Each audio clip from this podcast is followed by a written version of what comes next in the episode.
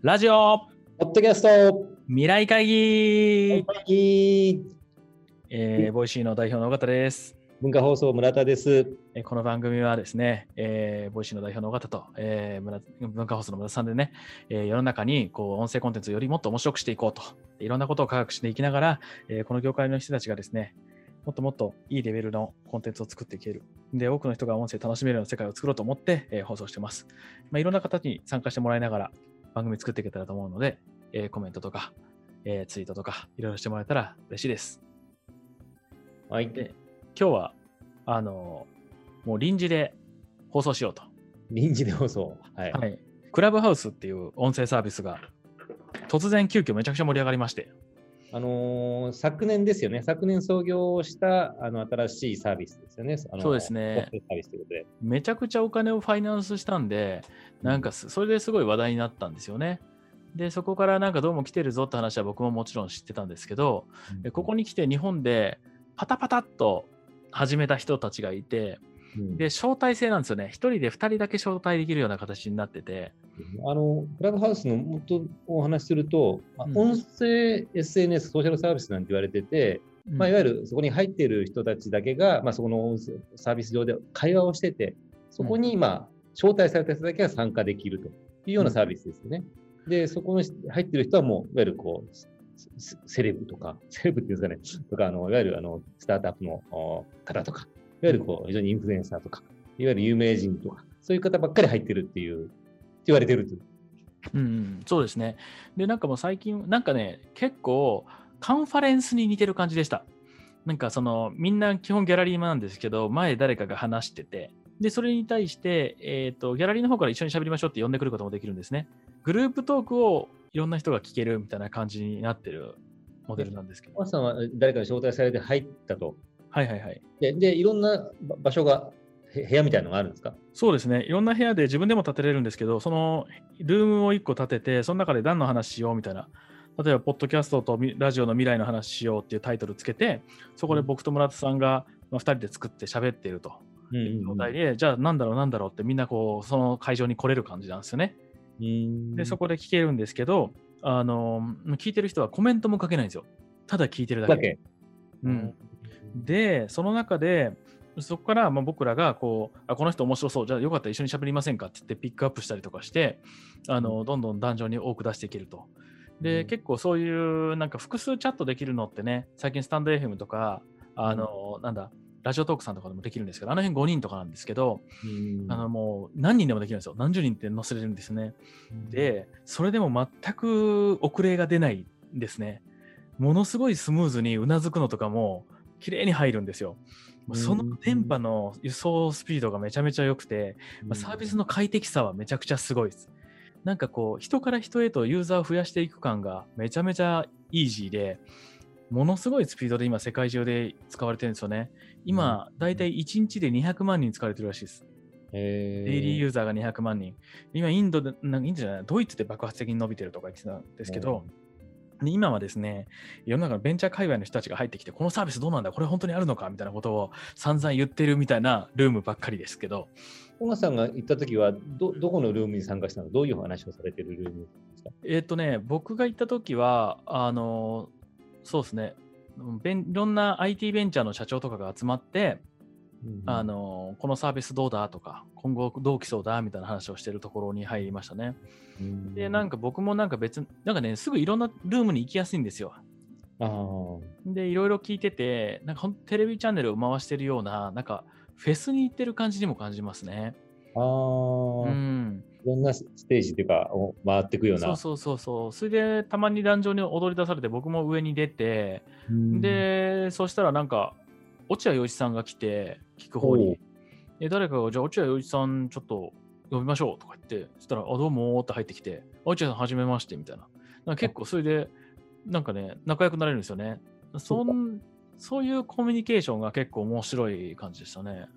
アイコンとかがあるから、誰が来たかってパッとわかるわけですね。そうです、そうです。で、その、まあ、携帯認証なんですけど、で、そ、なんでね、それで、なんか落合さんと喋ってたら、なんか盛り上がって、落合さん、 Voicyやりましょうよって言って、あ、やりますよって言ってくれた。本当ですか？やってほしいですね。そうなんですよ。で、まあそんなのがあったりとかして、結構こう、どの人の話聞きに行こうかなみたいな感じで選べるっていうのはすごくて、まあ、使いやすさもものすごい抜群にいいですね。ただ、日本で伸びるかどうかっつったら本当にわかんないなって感じで、みんなこれ伸びるの？って言いながらみんなでめちゃめちゃ使ってるっていう感じだったんで。で、若さんが行ったのは、日本人ばかれたんですか？そうですね、日本人のところに大体行ってやってましたけど、でクラブハウスさんはあれですよ、記者会見をクラブハウスでやるっつって、はその記者会見のクラブハウスって意味でもあるんですよね。あ。そのなんで、多くの人が聞きに来る場所の前で喋るみたいな使い方なんですけど、いやー、びっくりしました。の、あの、売り込みっていうか、あの、触れ込みとしてはですね、あの、なかなか普段聞けない人の話が生で聞けるっていう、うん、なんかそういう普段なかなかこうアプローチできない人の、な本当にあの、スタートアップ系の人とか、そういう感じなんですかね、やっぱりその、いわゆる場としての力っていうか、そうですね、なんか、あのちょっと面白いのが、そのコメント欄とかもないので、登壇してる人たちは、登壇してる人ら同士でしか話せないんですよね、情報がないから。そうすると、登壇者同士はそれで自分たちも楽しまないといけないから、お互いに興味持って喋り出すんで、結構いろんな話を、まあ、するんですよ。なんか、そうすると、それを聞いてる人たちも、あ、この人とこの人が喋ってるなんて、みたいな、まあ、感じになってますね。で、結構こう、採用だったりとか、もできるので、なんかある程度ね、もう喋る人は限られますね。どっかの社長とどっかの社長が対談しながら、次の時代こうなるんじゃないとか、オタクそういやどうやってんの？って、うちこうやってんだよね？みたいな話をしてると、結構、ああの会社のトップが喋ってて、こんなこと考えてんだみたいなのを、まあ、みんな見に来れると。うんうん。であのリまあ、リアルタイムでやってるから、その途中から入った時って、うん。話の流れって分かんなくないですか？わかんないです、わかんないです。とりあえずもうついてくって感じなんですか？そうですね。まあなんかそんなになんかちゃんとカンパケされたものとかじゃなく、もう同時期にそこにいるっていう感じですね。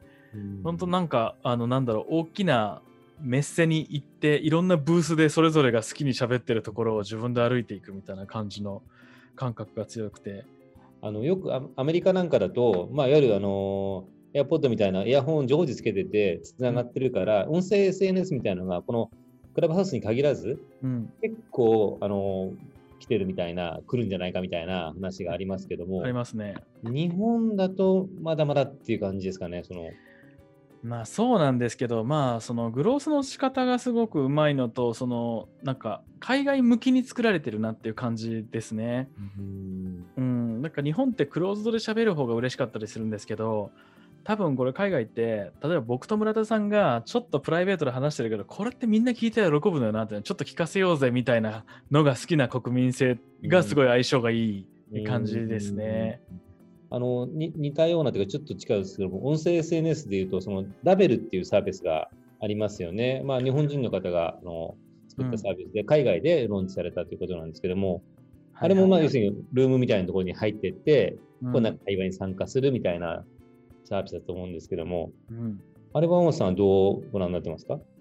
そうですね。でも、なんかね、なんかすごいんですよ。もうやっぱ日本人が作るのと海外の違うんですよね。なんか日本人が作るとすぐ狭い異質なメンバーでクローズドで喋って他の人に聞かれないからみたいな心理的安全性守ろうみたいなのがやっぱすごい働くんですけど、なんかこう Facebook でもなんかね匿名性はじゃないとそんな実名じゃやらないとか言って mixiの方がいいとか言ってもうやるんですよね。うん、なんかそのアメリカから出てくるサービスのオープンなのにどんどんグロースしていくみたいな作り方は本当うまい。なんか、で、 Dabelだと、たわい、なんかそもそものモチベーションが違うんだよな、多分。この寂しい人、暇な人用に作っているか、インフルエンサー用に作ってるかの差はでかいと思います。だからもう、このクラブハウスは確実にインフルエンスを持ちたい人、インフルエンサーがを使おうとしていて、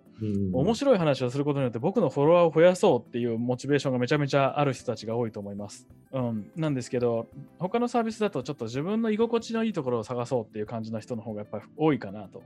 確かにあのダベルもあのブラインドのコミュニティで広がったみたいな話もありましたもんね。うん、そうなんですよね。うん、でもなんかブラインドのコミュニティが多いっていうのも不思議な話ですけどね、ブラインドの人口自体めちゃめちゃ少ないはずなんで。うん、うん、そうですね。うん、いやーでもね、本当これが出てきて、ここまでデザインもすっごいいいんですよ。うん、デザインもすごいいいので、うん、ここでグロースパンパンパンパン人が増えていくのをこう簡単に作っちまうかっていう感じ。で、その機能を本当にそぎ落としそぎ落としシンプルにしていくんですね。うん悔しい。もうこういうサービスは。でもこれ Google のエンジニアさんが作っ Google 卒業の OB が作ってるんですよね。あ、そうなんですか。でこの世界的に使われてるのにエンジニアが10人しかいないんですよ。本当バケモンみたいな連中で多分作ってますね。いや、すごいですよ。だって、あの、その、ローンチしてからその資金投資、資金調達のスピード感とか、額とか、うん。ものすごいスピードで。そうです。よ。まあ、1日200万人使うサービスを Voicyのエンジニアより少ない人数で作ってるんですよ。マジかみたいな感じですよね。うんそうですね。まあ、ただ今、Android、あの Android ないんですよ。iOS しかないですね。それでもそんだけの人数いくんだったら、確かにもう片っぽのサービスだけにして、招待制にして、それでも使いたい人っていう感じにした方が、なんか、やっぱなるんだろうなと。なんか、Android ないんですかとかクレームに対して、いや別に招待しないし、みたいな。うんうんうんまあ、その辺がだからインフルエンサーだし、まあ、ある種こう、世界観がはっきりしてるっていうところもあるんですね。うんそうでしょうね。いやーなんでね、ちょっとこれでもまた話をしたいっていう人が増えたりとか、まあ、声の魅力自体にもまた視点が変わってくると思うので、ちょっと時代の変化は感じますよね。そうですね。でいわゆる世界のトップオブトップのところでそういうのがサービスが広がっていって、あのインフルエンサーもそうですしあの、参加する人もそうですし、増えていくと、当然ね、世界中に影響が広がってくると思うんで、そうですね。うん、で、それでいてこうあの、そこにお金を払おうっていう人がめちゃめちゃ出てくるので、ももう音声産業にしっかりお金が払えれば、より優秀な人がそこに入ってきますよね。うんうんううんん、それだけでも産業はやっぱり広がってくると思います。いや、クラブハウス楽しみですね、ますます。楽しみですね。これが、あのそのツイッター、インスタに並ぶサービスの一つになるのか、 Mastodon みたいになって消えていくのあか、ー まあ、これはどっちか楽しみですね。いや、多分そのスピード感はかなり速いと思うんで、はい、注目したいですね。注目ですね。そして、落合陽一さんが Voicyやるのかどうかも、これまた注目ですね。これも合わせて楽しみにしていきましょ楽しみにしましょう。あのぜひ皆さんも使ったら感想とかください。う。はい、ぜひお待ちしてますお願い。します。